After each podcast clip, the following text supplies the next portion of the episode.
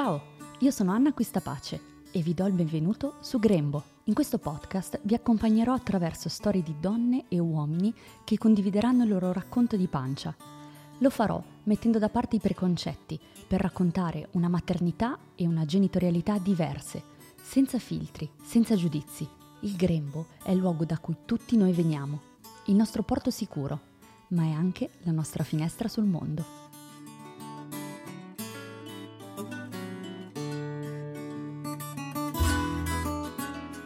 Una piccola premessa prima di iniziare. Ci tengo molto che questo podcast arrivi senza ferire o urtare la sensibilità di chi ascolta.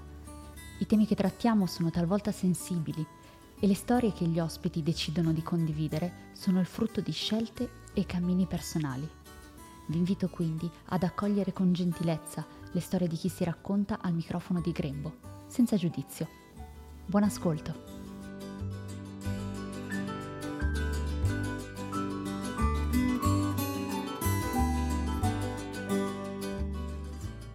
La storia di Irene è quella di un viaggio iniziato nel duemiladiciannove, che da Bogotà ha portato a Roma la piccola Lina Isabel. Quando si parla di adozione, solitamente pensiamo a percorsi lunghi, a volte difficili, che culminano nell'incontro con il proprio figlio o figlia. Ma da dove partire? A chi rivolgersi? Per Irene la vera sfida è iniziata dal momento successivo all'incontro con sua figlia, quando da un giorno all'altro si è sentita ripetere le parole «mamma, mamma, mamma», facendola vivere in bilico tra un desiderio finalmente avverato e una sensazione di schiacciamento in un ruolo per il quale, lo sappiamo bene, non abbiamo un vero manuale di istruzioni. In questo episodio abbiamo parlato di adozione, ma anche di aspettative della società sul ruolo di madre. Abbiamo detto forte e chiaro che è normale avere un po' di nostalgia della nostra vita precedente. La maternità è un cammino in continua costruzione e la storia di Irene ci aiuta a fare chiarezza non solo sul tema dell'adozione, ma anche a creare una narrativa più autentica della maternità.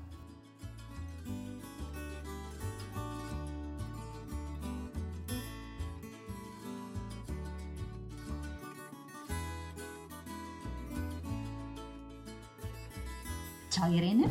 Ciao Anna. Grazie per essere qui e benvenuta al microfono di Grembo. E prima ancora di conoscerti, ho avuto modo di scoprire la tua storia attraverso un libro meraviglioso, visto che siamo in video lo faccio anche vedere, dov'è qui?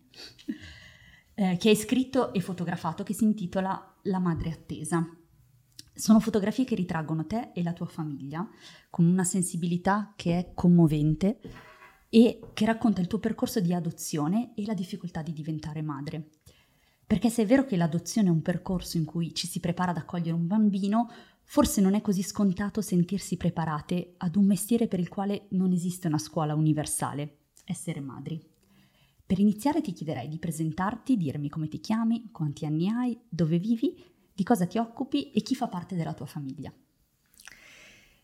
Sì, ciao Anna di nuovo, sono felice di essere qui, sono felice di condividere con te un pezzo della mia storia di vita e del mio lavoro.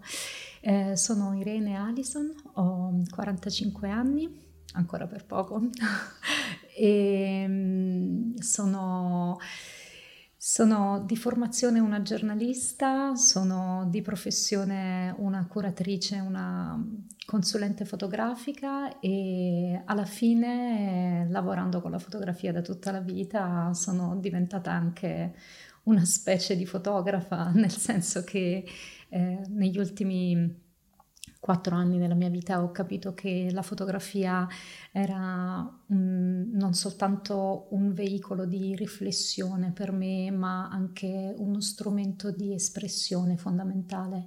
E la fotografia, che insieme alla parola è il linguaggio che più sento mio, è anche quello che mi ha aiutato a elaborare e a raccontare eh, la storia di vita che ho vissuto in questi ultimi quattro anni e che in qualche modo ha cambiato eh, i miei equilibri interiori, ha cambiato eh, la mia identità, ha cambiato il mio percorso. Eh, interessante la domanda chi fa parte della mia famiglia, perché la risposta a questa domanda è molto complessa e te ne offrirò solo una parte. Eh, della mia famiglia fa parte mio marito Marcello, mia figlia Lina Isabel, eh, i nostri cani, Zazie Isabella, eh, tanti altri animali che sono entrati e usciti perché hanno trovato la loro casa, il loro destino, e che però hanno attraversato la nostra vita, la nostra storia, e dei legami complicati che, che coltiviamo e che, eh, come dire, e che facciamo fiorire, perché abbiamo un'idea, ho un'idea di famiglia che è un'idea molto inclusiva, molto accogliente, molto fluida, e, e cerco di dar corpo a questa mia famiglia di elezione ogni giorno attraverso le mie scelte. Quando si parla di adozione si pensa sempre che l'incontro con tuo figlio, e quindi il momento tanto atteso, sia finalmente il punto di arrivo di un percorso che normalmente impiega diversi anni. Invece l'incontro con Lina Isabel è stato per te l'inizio di una grande avventura. Prima di addentrarci in questa storia, ti chiedo di fare un passo indietro e di raccontarmi dell'incontro con Marcello, il tuo compagno, e del vostro desiderio di diventare genitori. Io e Marcello ci siamo incontrati la prima volta tantissimi anni fa, eh, perché Marcello era insegnante nella scuola di recitazione che io frequentavo. Eh, mio marito è di dodici anni più grande di me e non è stato un amore a prima vista. Le nostre strade hanno preso percorsi completamente diversi, non è successo niente all'epoca, forse ci separavano troppi, troppe intenzioni, troppe generazioni.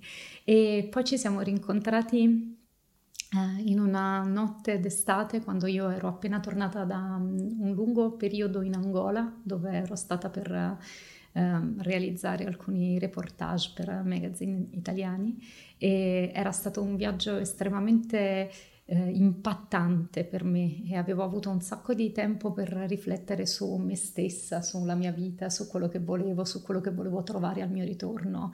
E esattamente la sera del mio ritorno, attraverso un amico comune, ho rincontrato Marcello, e quello sì è stato un amore a prima vista, circa dieci anni qualche, più tardi dal primo incontro. E c'è una frase nel libro um, Che, che ho riportato così come è stata detta. Eh, ma tu lo vuoi un figlio? Sì. E tu? Anch'io. Questa frase, queste domande ce le siamo poste quella prima sera. E... Tanti via. Sì, esatto, perché avevamo capito che avevamo incontrato qualcuno, qualcuno che avrebbe cambiato qualcosa, e ci è sembrato fondamentale quella sera porci l'un l'altro questa domanda, e sulla base della risposta a questa domanda capire che probabilmente c'era un futuro per noi, e una settimana più tardi siamo andati a convivere. Ok, quindi tutto molto, molto in fretta. Sì. Com'è andata la convivenza? Tutto bene? Benissimo, ma a volte io in realtà in quel momento mi stavo brevemente appoggiando a Napoli, dopo aver vissuto a Milano, prima a Roma, poi a Milano, poi ero tornata dopo l'Angola a Napoli per un brevissimo periodo, e Marcello viveva a Roma, e teoricamente ero andata a trovarlo tipo per il weekend, okay, con una sono... borsetta, diciamo, esatto, non con la valigia, e poi mi sono fermata per il resto della vita, tipo, quindi ancora oggi alle volte lui mi dice: ma non dovevi restare per il weekend? Sì sì, l'idea era quella magari, però insomma... Quindi però vi siete fatti questa domanda, tipo, vogliamo fare un figlio, e quindi siete partiti subito con il progetto di genitorialità? No, non siamo partiti subito per, con il progetto di genitorialità, perché c'è stato un tempo lungo prima in cui ci siamo costruiti come coppia, anche attraverso tanti conflitti, attraverso tanti cambiamenti, eh, e che per entrambi era... era importante sapere che esisteva questa intenzione nell'altro. Eh, ci siamo incontrati in un momento della vita in cui tutti e due, anche se avevamo età diverse, eravamo pronti alla costruzione, eh, dopo aver avuto percorsi, insomma, complessi, articolati, e quindi c'è stato un tempo per costruirci come coppia, e poi sì, è arrivato un momento per cominciare a, a lavorare in qualche modo a questo progetto. Mm-hmm. Oggi siamo eh, qui a parlare della tua storia, che è una storia poi di adozione, e quindi il momento dell'adozione, di, de, la decisione di arrivare a intraprendere questo percorso è arrivato di comune accordo dopo, che, insomma, che, com- come siete arrivati a questa strada? Siamo arrivati a questa strada in realtà in maniera molto molto naturale, nel senso che um, a un certo punto abbiamo cominciato a, a, a desiderare questo figlio, questo figlio così non arrivava, abbiamo fatto un tentativo di Fivet, questo tentativo di Fivet non è andato bene, ma io ehm, in quel momento ho, ho vissuto con molta fatica questa esperienza, non tanto perché ehm, fisicamente eh, l'abbia trovata chissà quanto invasiva, è che la sentivo molto molto molto lontana dal... dall'idea che avevo di, eh, di costruzione di un percorso di maternità. No, no, sentivo che non era il percorso per me quello, e ci abbiamo provato un po' perché ci dovevamo provare, no? Cioè così c'era questa possibilità, proviamoci, via, non è andata, e immediatamente dopo nel parcheggio di un ospedale eh, in realtà Marcello mi ha detto va bene dai adottiamolo, e dando voce a qualcosa che era sempre esistito dentro di me, perché in realtà mia madre aveva in qualche modo coltivato l'idea di adottare un secondo bambino e poi non ha portato avanti questo, questo progetto per tanti motivi, e questa idea dell'adozione era un'idea che eh, esisteva dentro di me, lavorava dentro di me, e, e poi Marcello con molta naturalezza ha detto dai allora adottiamolo, e, e a me è sembrata sì. la scelta più naturale del mondo. E quindi lì è cominciato il nostro cammino. Okay. E, e come vi siete mossi a livello pratico? Come, come funziona? A chi ci si rivolge? Come si decide, ad esempio, di seguire un percorso nazionale o internazionale? Allora, dunque, spero di ricordare tutti i passaggi con okay. esattezza, perché non vorrei dire inesattezze, ehm, perché c'è anche tantissima disinformazione. Insomma, l'adozione è una cosa che eh, è un'esperienza che fanno in pochi ed è un, un percorso che conoscono in pochi. Ci sono tantissimi, eh, come dire, falsi miti sull'adozione, tantissima confusione su quale sia effettivamente l'iter da percorrere. Um, il primo passaggio è ottenere l'idoneità dal Tribunale dei Minori italiano, cioè lo Stato italiano deve riconoscerti idoneo a adottare un bambino. Per ottenere l'idoneità devi fare un percorso di preparazione e poi eh, sostenere un, un momento di confronto con assistenti sociali e magistrato eh, che poi appunto ti conferiranno il certificato di idoneità. Senza idoneità non si può partire. Diciamo, partire. Okay. Questo primo percorso richiede all'incirca un anno. Eh, dal momento in cui hai il certificato di la sentenza di idoneità, ti si apre di fronte appunto la strada di ehm, diciamo, optare per l'adozione nazionale o per quella internazionale. Eh, in questo senso non, noi non abbiamo mai avuto alcun dubbio, perché eravamo convintissimi di seguire il percorso dell'internazionale eh, per due ordini di motivi. Uno ehm, strettamente pratico, nel senso che nell'adozione nazionale esiste una cosa che si chiama rischio giuridico, che è un periodo di tempo in cui mh, i genitori biologici del bambino possono impugnare la sentenza ehm, e cercare di riottenere la patria potestà. Mm-hmm. Eh, Questa cosa espone i genitori che, adottivi che percorrono la strada dell'adozione nazionale a una condizione psicologica veramente mh, faticosa da sostenere, immagino. E, mh, io non mi sentivo di percorrere questo tipo di strada, non mi sentivo di affrontare questo rischio. Ehm, e poi c'è una ragione di natura più, diciamo, filosofica, nel senso che mh, c'è una frase che mi è rimasta sempre molto addosso, no? Nel percorso, che è una frase eh, che ho sentito dire a Isabella Rossellini, eh, che ha un figlio adottato, e, e lei a un certo punto in un'intervista ha detto un figlio adottato è un figlio del mondo. Questa idea che ehm, questo figlio se non era venuto da dentro, dovesse venire da fuori, dovesse venire da un altrove, dovesse eh, essere un ponte col mondo, no? E per me era molto importante. E quindi che con questo figlio entrasse il mondo, che con questo figlio eh, entrasse qualcosa di altro, qualcosa di diverso, qualcosa eh, da accogliere nella sua alterità. Mm-hmm. E, e quindi la scelta dell'adozione internazionale è venuta così da sé.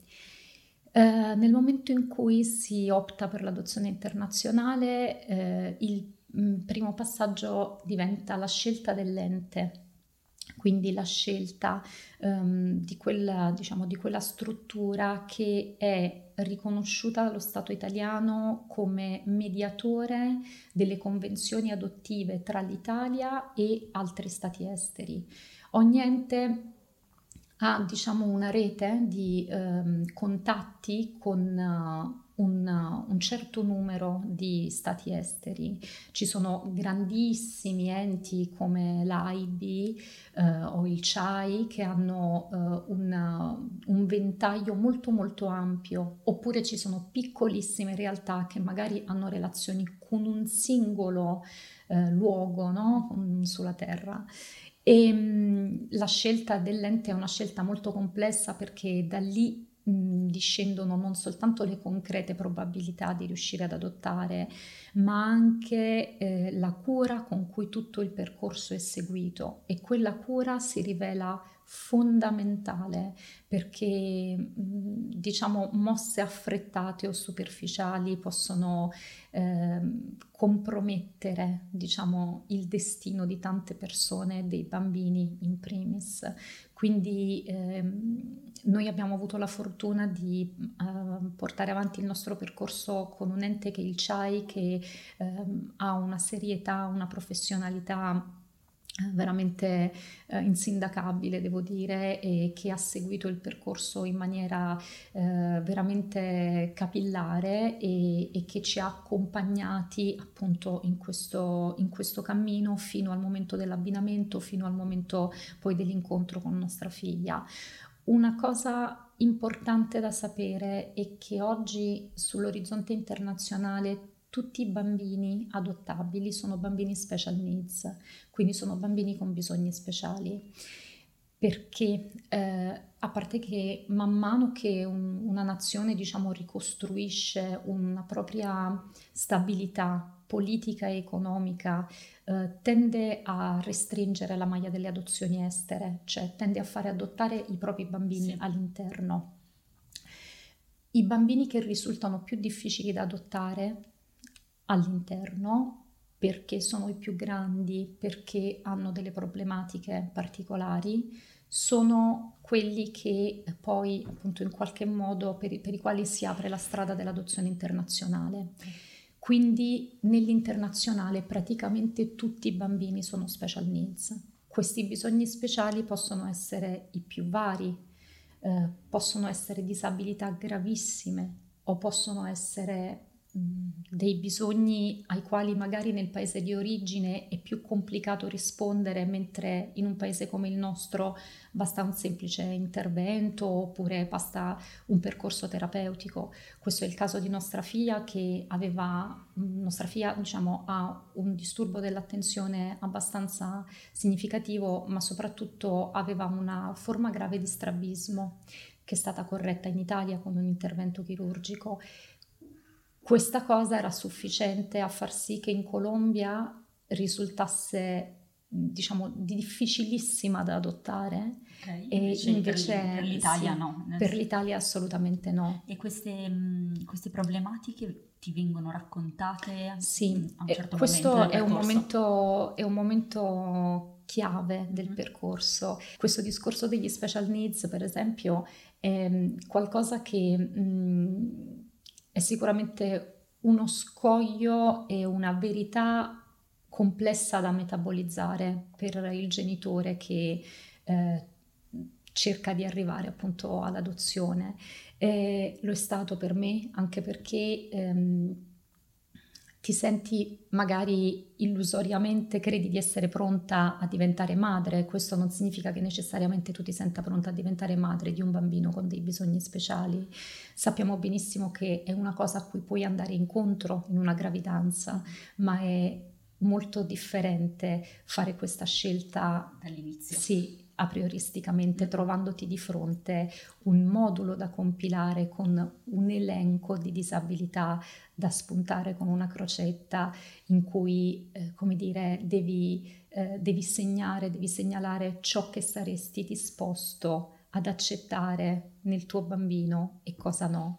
Anche perché mentre lo fai tu ti rendi perfettamente conto che sono quelle cose che tu non sei disposto a accettare, i bisogni che faranno sì che magari quel bambino non venga adottato, certo. Perché come non sei disposto tu a, ad accogliere magari un bambino con una disabilità gravissima, non sarà disposto qualcun altro e magari quel bambino non verrà adottato. Certo, perché dietro sì. Queste problematiche sono in realtà storie di certo. Persone vere.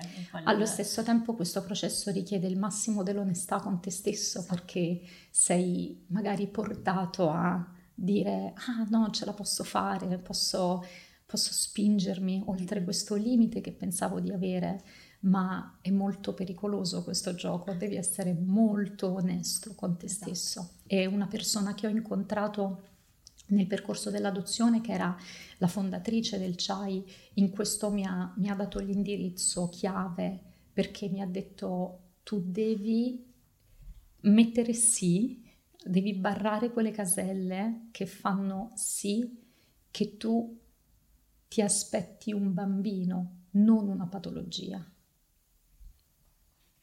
no?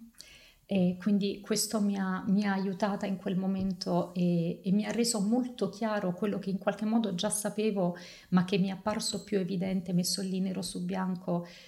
L'adozione non è un gesto caritatevole, l'adozione non è una buona azione, l'adozione è un desiderio che incontra un bisogno. È una bellissima definizione, anche perché veramente stiamo parlando di un argomento eh, per certi versi tabù, ma nel senso che non se ne parla, si ha paura a fare domande, quindi oggi te ne farò tante, proprio anche con l'idea di chiarire un po' le idee a me innanzitutto e poi anche le persone che magari si vogliono avvicinare a questo tema e non sanno da dove partire. E, in un'intervista hai detto «La maternità è un cammino in continua costruzione». E mi ha fatto pensare proprio a quanto sia unico eh, il cammino di ciascuna donna che diventa madre. Mi racconti il momento esatto in cui ti sei sentita mamma per la prima volta?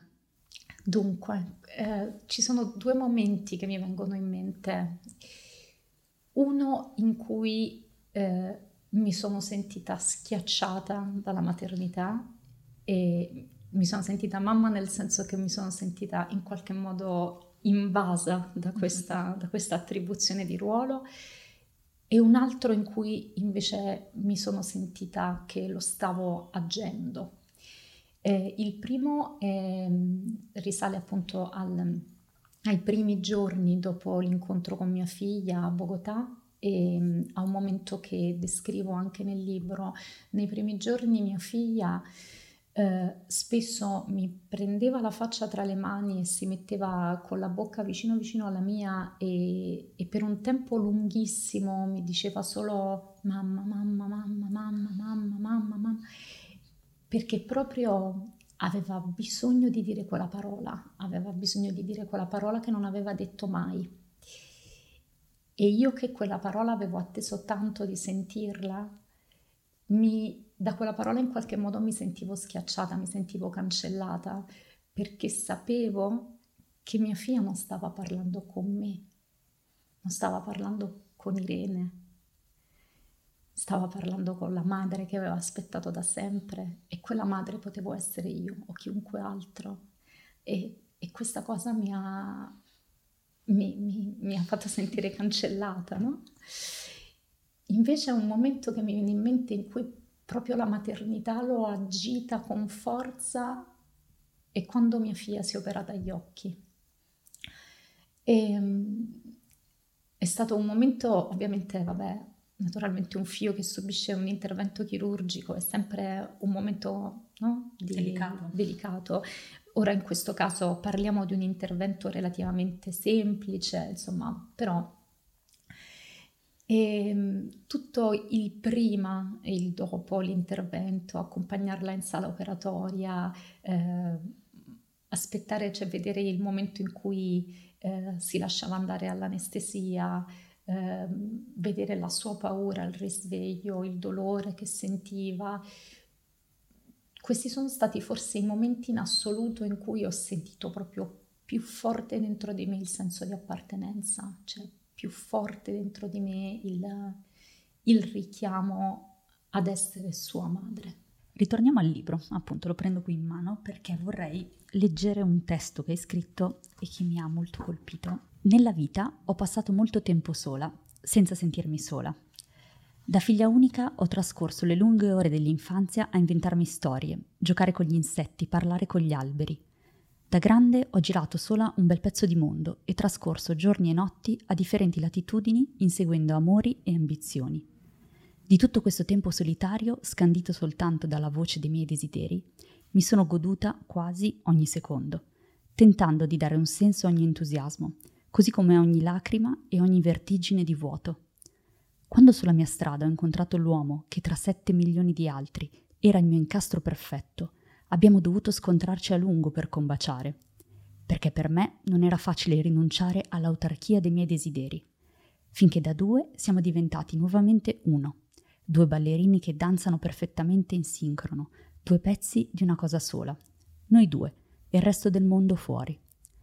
Oggi che sulla mia strada ho incontrato una figlia, mi sale a tratti una nostalgia così feroce delle altre me che sono stata e di quella mia, quella nostra solitudine, che il cuore sembra ribellarsi a questo nuovo destino. Allora i piedi mi richiamano sulla strada, per correre, per scappare, per tornare a quella che ero. E mi chiedo, in quei momenti, se davvero sarò in grado di amarti, se davvero sarò mai una madre. Non farmi commuovere anche me. Scusa, io terribile. No, no, io per una cosa che ho scritto io non si può sentire. Forse però anche letto da qualcun altro, penso sì, che faccia anche un altro eh, effetto. No, infatti è quello. È infatti quello. Mi sono detta, lo faccio leggere a lei o no? Ne approfitto per leggerlo io per vedere la tua reazione e vi confermo che io ho i brividi sulla schiena e Irene ha le lacrime agli occhi. Comunque. Siamo anche in video, vergogna. No, no, beh, è fatto apposta. Comunque, ho apprezzato molto queste tue parole perché descrivono in modo molto cristallino, non edulcorato, eh, il passaggio da uno a due e da due a tre. E quella sensazione, un po' di nostalgia della nostra vita precedente all'essere madre o padre. E credo che non tutti abbiano il coraggio di condividere questi pensieri ad alta voce. Perché secondo te? Perché... Mh... Credo che fondamentalmente eh, siano le donne ad avere molta difficoltà a condividere questi pensieri ad alta voce, perché eh, c'è una grandissima difficoltà a mettere in discussione l'idea che la maternità sia il compimento di un destino, eh, il compimento di un destino che quindi in qualche misura... Ehm, da, eh, come dire, eh, rende eh, completi, felici, eh, rende eh, realizzate, rende ehm, appunto eh, in qualche modo eh, definisce, no? Un'identità e, la, e definisce delle ragioni per stare al mondo, nonostante mh, la riflessione costante sul ruolo della donna nella società contemporanea, nonostante la rilettura eh, e la messa in discussione degli stereotipi di genere, eh, nonostante eh, un dibattito vivissimo su questi, su questi temi, eh, l'icona della madre è un'icona eh, veramente tuttora intoccabile, no? Eh, quindi dire eh, implicitamente o esplicitamente la maternità non mi ha completata affatto, la maternità mi ha fatta a pezzi e mi ha messa nelle condizioni di dover raccattare eh, e, come dire, le schegge da terra e, e tentare di ricostruirmi diversa. E questo processo è stato traumatico e spesso doloroso, e nel corso di questo processo più volte ho sentito la nostalgia di quella che ero prima.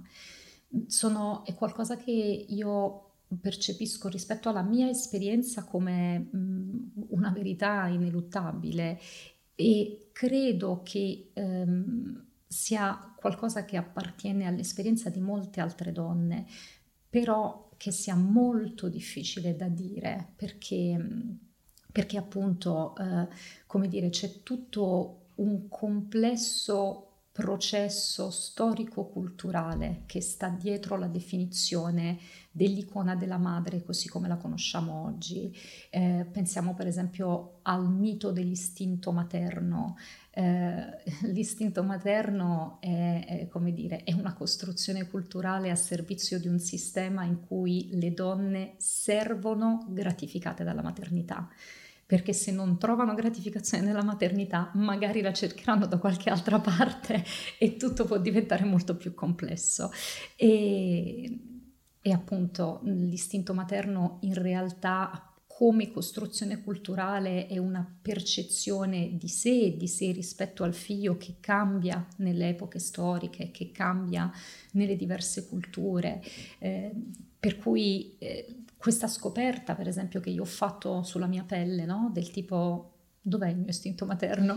Dov'ero quando hanno distribuito l'istinto materno al bagno? L'hanno raccontata ecco. così tante volte. Esatto. Dice, cioè, inizia? È stata piuttosto scioccante, mm-hmm. finché anche, cioè, prendendo coscienza di me stessa, leggendo, confrontandomi con altre donne, mi sono resa conto che appunto l'istinto materno è una chimera, è un mito, è, è qualcosa che eh, magari a tratti ci anima, ci sorregge, eh, ci ispira, ma non è una costante che anima le nostre giornate, le nostre notti ininterrottamente. Sono contenta che lo dici in modo così chiaro, lo, lo ribadiamo, perché veramente... È... Penso che faccia una gran bella differenza dirlo così altavoce, e penso che in molte eh, si ritroveranno. E, ritornando al percorso, quando siete rientrati a casa, quindi da Bogotà a Roma, e avete iniziato questa nuova vita a tre, quali sono state le difficoltà più grandi? Ma, eh, la difficoltà principale credo che sia stata proprio reinventarsi in tre. Eh, reinventarsi in cinque, perché noi sì, anche i cagnolini esatto, avevamo già i nostri due cani eh, amatissimi e, e come dire e perni della nostra famiglia, e quindi ehm, c'è da ricostruire un equilibrio completamente nuovo, il che è sempre vero quando arriva un bambino in casa. In qualche modo è estremizzato nel caso dell'adozione, perché ehm, l'adozione, se vogliamo, è una forma appunto sublimata e, e estrema di esperienza di maternità. Eh, l'incontro con il figlio spesso avviene in un ufficio all'altro capo del mondo, eh, senza che eh, ci sia stata una gestazione, senza che ci sia stato un parto, senza che ci sia stato un cordone ombelicale ad unirvi. Eh, molto spesso quel bambino è già una piccola persona formata. Mia figlia aveva cinque anni quando l'ho adottata, eh, quindi eh, ha un vissuto alle spalle, un vissuto che spesso è traumatico, eh, ha già in qualche modo definito delle strategie di sopravvivenza, eh, ha delle sue paure, eh, quindi è l'incontro con un piccolo individuo che va che va accolto, che va accudito, che va compreso, e che però allo stesso tempo ha un effetto dirompente sulla realtà in cui entra, perché ehm, in qualche misura ha un'agenda che è tutta sua, no? di, di, eh, di, ri, di riconquistarsi uno spazio vitale, di essere riconosciuto, di affermare la propria personalità, di... Eh, di ritrovare o trovare per la prima volta dei punti fermi, delle sicurezze. Quindi eh, naturalmente da questo punto di vista mia figlia, per esempio, ehm, è una bambina, e fin dal primo momento è stata una bambina eh, molto facile, tra virgolette, ma allo stesso tempo eh, estremamente esigente, perché, eh, perché eh, animata da una fame d'amore eh, che la divorava e che in qualche modo divorava anche me. Mia, ma- mia figlia um, per un lungo periodo di tempo, sia a Bogotà che quando siamo tornati a casa, eh, quando l'accompagnavo a dormire la sera, se avevo addosso qualcosa che aveva dei lacci o una cintura, eh, mia figlia mi legava al letto. Mia figlia usava i lacci per dire che aveva, stai qui, sì, non ti muovere, per legarmi a sé o legarmi alla spalliera del letto, per essere sicura che non me ne andassi, certo, dopo che lei si era addormentata. E questa cosa, eh, capisci Anna, che dentro c'è un mondo, no? E, e c'è un mondo che da una parte mi, mi distruggeva di, di amore per lei, no? Per dire, cioè, guarda questa bambina, cosa, che strategia sta attuando per la paura di perdermi.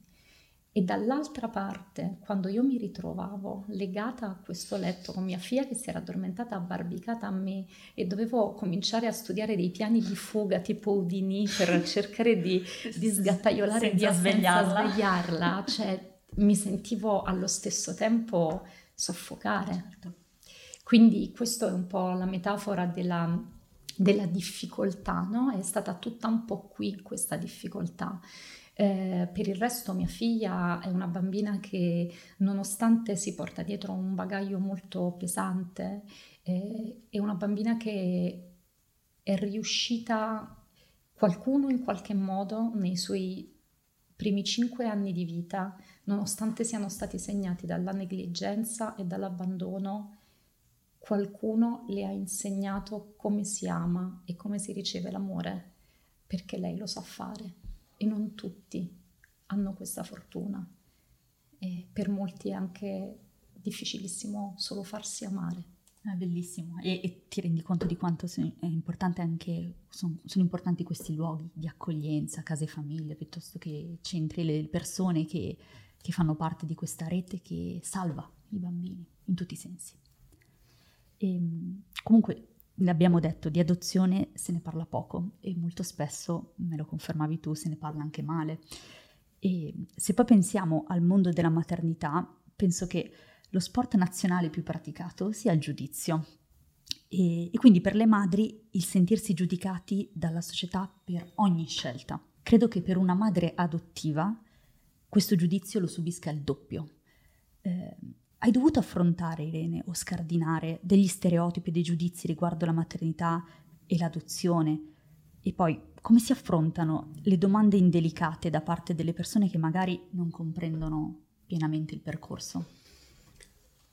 Allora, su questo eh, mi sento particolarmente fortunata, non solo perché vivo in una bolla in cui, mh, diciamo, l'accoglienza e l'inclusività sono i valori importanti, per cui non ho sentito assolutamente da parte di nessuno nelle relazioni né più intime né più eh, diciamo più, più ampie eh, nessunissima forma di pregiudizio, discriminazione nei confronti né della nostra scelta né di nostra figlia. Um, Ma poi mi sento ancora più fortunata perché sono quasi completamente impermeabile al giudizio altrui.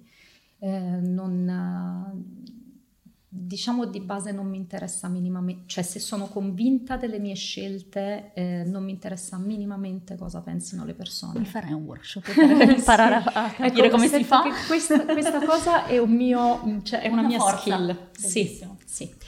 E quindi mh, forse a volte non mi rendo nemmeno conto, ora restando diciamo al discorso della maternità, forse non mi rendo nemmeno conto diciamo di eh, quanto in bene o in male le persone possano pensare di me come madre, perché tendenzialmente è una cosa che mi scivola completamente addosso.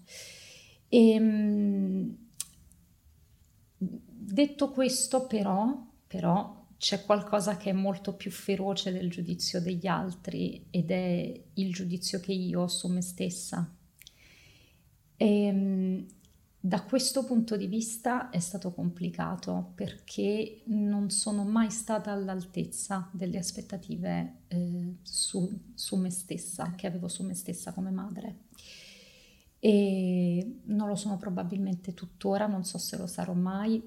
Oggi ho la consapevolezza di dire che l'idea che avevo di maternità e di me stessa come madre era un'idea probabilmente ingenua. Ho, diciamo, un po' più la lucidità per mettere in contesto la mia esperienza e per rendermi conto che ci sono esperienze di maternità molto più difficili della mia, ma comunque la mia esperienza di maternità è stata e per certi versi ancora un'esperienza di maternità che ha le sue complessità, e quindi questo me lo riconosco. Um, pensavo di avere più talento per questa cosa e invece devo fare un sacco di fatica, no? Come quando cioè, fa, magari fai uno sport per cui hai una certa predisposizione, ti, viene, ti sembra che ti viene tutto facile, ne fai un altro in cui sei totalmente negata. Ah, e... Sappiamo che anche i professionisti hanno bisogno di un allenamento costante, quindi esatto. In realtà la metafora dello sport funzionava bene per questa esatto, domanda, perché esatto. Sì, ci vuole eh, costanza. Sì, ho quello. Bisogno di tanto lavoro, tanta costanza. Mm. E, e poi appunto, eh, sì, ecco, è quello che... è quello che più di tutto mi ha messo in difficoltà, il, il giudizio su me stessa sicuramente. Per il resto le domande anche indelicate...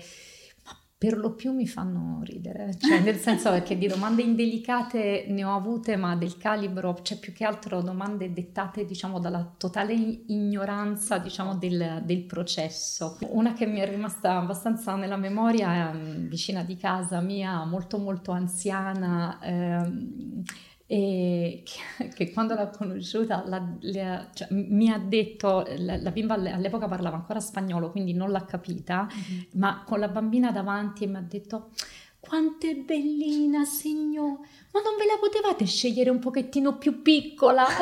Così l'avevano finita signora, mi spiace, non ci credo. Sì, così. Vabbè, però è giusto, bisogna solo riderci sopra. Esatto, cioè che come vuoi, vuoi reagire. E, ritorno ancora sul libro La madre attesa. Eh, scegliere di raccogliere le parole e le fotografie della tua storia personale è un po' come consegnare al mondo un pezzettino molto intimo della propria vita. E che impatto ha avuto questa condivisione sugli altri e anche su te stessa? Lo sto ancora scoprendo in un certo senso. Effettivamente mi rendo conto che su di me ha un impatto, ehm, come dire, che è dirompente. Ti sento magari leggere delle cose che ho scritto, le, sento queste cose dette da un'altra persona e capisco che queste cose stanno fuori di me, nel mondo, e, e che sono le mie cose più intime, e, e, e questa cosa mi dà una vertigine. Mm. È stranissimo perché c'è qualcosa di veramente un po', eh, come dire, incosciente nel fare una cosa del genere. Cioè io l'ho fatto per, eh, per bisogno estremo, cioè avevo bisogno di portare queste complessità, queste ombre, questa fatica che sentivo, di portarle fuori di me, e, e l'ho fatto come lo so fare, quindi con le immagini e con le parole, ma... allo stesso tempo era come ehm, c'è una favola che non mi, di cui non ricordo più il titolo, che mi raccontava mia madre quando ero bambina, e in cui si, dice, si parlava di questa principessa che aveva un segreto eh, e che però giurava, aveva promesso di non confessarlo a nessuno, ma siccome non riusciva in nessun modo a tenerlo per sé, allora andava al pozzo e lo consegnava al pozzo e lo sussurrava nel pozzo. È un po' così, cioè fare questo libro è stato un po' come sussurrare nel pozzo, e, e c'è un gesto di incoscienza in questo, no? Perché in quel pozzo ci sono tantissime persone in ascolto. Non le vedi. Esatto, è solo che non le vedi. E, e quando poi ti rendi conto che è arrivato a qualcuno, hai un, un impatto che a volte è dirompente, eh, però allo stesso tempo io avevo bisogno di dirle queste cose per capirle. Arrivando ad oggi, ora che tu, Marcello, eh, Lina, Isabella, i tuoi eh, due barra tre cani, siete insieme da eh, quattro anni, giusto? Sì. Come sta andando? Bene, bene. Ehm, sono... Siamo una famiglia felice, siamo una famiglia complicata, eh, che, i cui equilibri sono cambiati con l'adozione, ma siamo una famiglia solidamente fondata sull'amore e, e secondo me questo ci mette in grado di gestire anche delle, dei percorsi e delle complicazioni che magari non tutti gestirebbero, ma che con l'amore riusciamo a, a immaginare, a pensare e a vivere. Mm-hmm. E quindi sì, bene. Poi Lina Isabel cresce e E qui, diciamo, alcune sue caratteristiche, alcune sue difficoltà eh, naturalmente emergono, eh, rendendo il suo percorso a volte un po' più complesso. Quindi siamo consapevoli che ci aspettano grandi sfide, perché mh, mia figlia è una bambina intelligentissima, di una grandissima vivacità, però allo stesso tempo i suoi nove anni sono dei nove, sono nove anni sulla carta, eh, perché ha perso dei pezzi per strada in qualche modo, quindi per molti aspetti è come se fosse una bimba parecchio più piccola dei suoi anni, e quindi nella scuola, nel rapporto con i coetanei, questo a volte si fa sentire. A lei hai già raccontato la sua storia? Sì, lei, a parte che lei... la sua storia l'ha sempre saputa, perché naturalmente ci siamo incontrate quando aveva già cinque anni, ma questo è un aspetto molto interessante. E, nella preparazione all'adozione eh, è, diciamo, viene continuamente sottolineato il ruolo di narratore del genitore adottivo. Eh, il genitore adottivo è colui che racconta al bambino la storia delle sue origini, e ha il ruolo fondamentale di mediare questa verità al bambino, senza mai mentire, ma sempre trovando le parole adatte all'età che il bambino ha. Quindi vieni molto preparato a questo ruolo. Raccontare storie è quello che faccio il tuo mestiere nella vita, e quindi ti è venuto, ecco, facile lì, quello. Beh, sai, anche lì ho pensato, cioè così idealmente ero lì che volevo alzare la manina perché io lo so fare, io lo faccio benissimo, faccio benissimo così, e quindi mi sentivo preparatissima, dai, pronta, come se praticamente il minuto dopo, no, dell'incontro con mia figlia mia figlia sarebbe stata lì a chiedermi: mamma, raccontami delle mie origini, e io potevo lì sciorinare tutta questa cosa che mi ero preparata alla perfezione. Naturalmente non, non è andata, andata così, completamente no. Peraltro non c'è mai stata nemmeno questa domanda in maniera così diretta, eh, c'è sempre stato da parte sua un, uno sfiorare questo argomento, un girare intorno a questo argomento per scoprire via via nuovi pezzi, eh, perché giustamente è lei a decidere qual è il limite della verità che può metabolizzare. Esatto. E quindi eh, ogni volta è un altro pezzettino, ogni volta è una riflessione un pochino più matura su questa cosa, ma non, non c'è mai stata una domanda diretta. Mia figlia conosce molto bene oggi la sua storia e, e come dire, e l'origine del suo percorso, e credo che l'abbia anche ehm, interiorizzata in una maniera eh, giusta, eh, però ha sicuramente ancora tanto da fare per metabolizzarla completamente, ha tante domande da porsi che non si è ancora posta e che non ha posto a me. Mm-hmm. Ti faccio una domanda adesso molto pratica, mm-hmm. perdonami se passiamo a una cosa che è meno poetica, ma che sono sicura potrà aiutare concretamente chi vuole iniziare a intraprendere un percorso di adozione. Quanto tempo è trascorso dall'inizio del percorso fino, diciamo, all'incontro con vostra figlia, e quanto è costato? Oddio, questa seconda All'incirca. domanda... All'incirca. Sì. Non... No, nel senso, mi servirebbe l'aiuto a casa. Okay.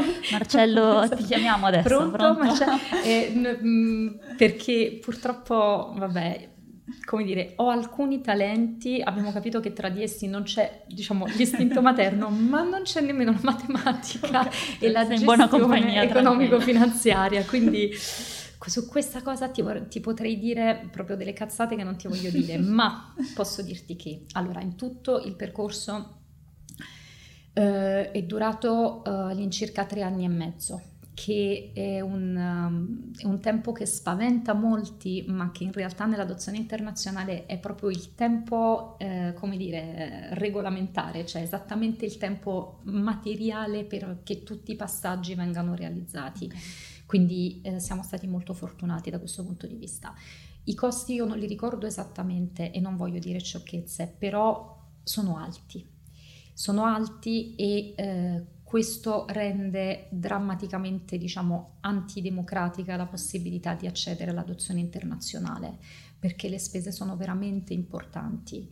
Eh, c'è la possibilità di rientrare di parte eh, di queste spese eh, attraverso poi, su, diciamo, degli degli sgravi, sgravi okay. sugli oneri fiscali, eh, però m- molte famiglie devono chiedere prestiti, devono fare mutui, perché... Eh, non è, diciamo, alla portata di tutti poter, eh, poter investire, diciamo, queste, queste cifre e, e quindi sì, può essere davvero impegnativo da questo punto di vista. Sì.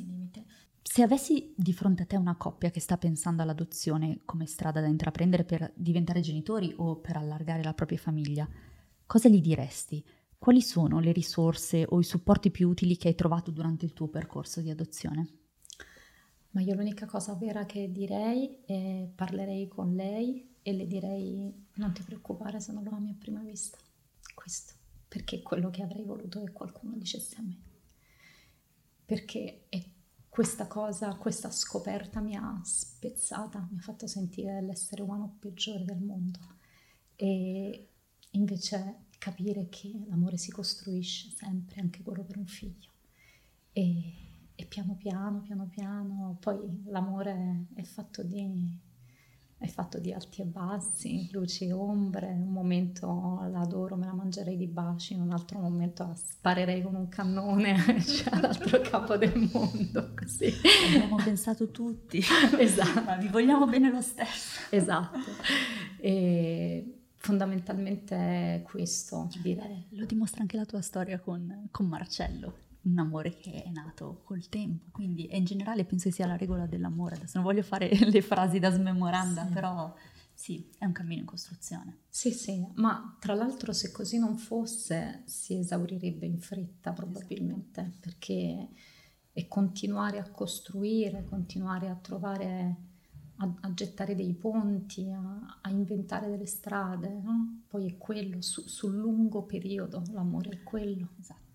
Irene, io ti ringrazio per aver condiviso così apertamente la tua storia e credo che con la tua sincerità, la delicatezza, l'onestà e la capacità di affrontare anche gli argomenti scomodi, per cui ti ringrazio, sarai fonte di ispirazione per molti.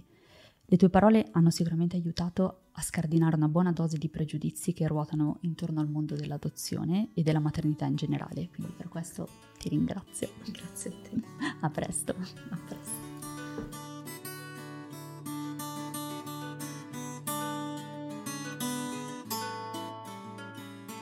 Grembo, racconti di pancia, è un podcast originale Luz, di Anna Quistapace. Le musiche sono di Pablo Sepulveda Godoy. Il montaggio è di Agustina Arevalos.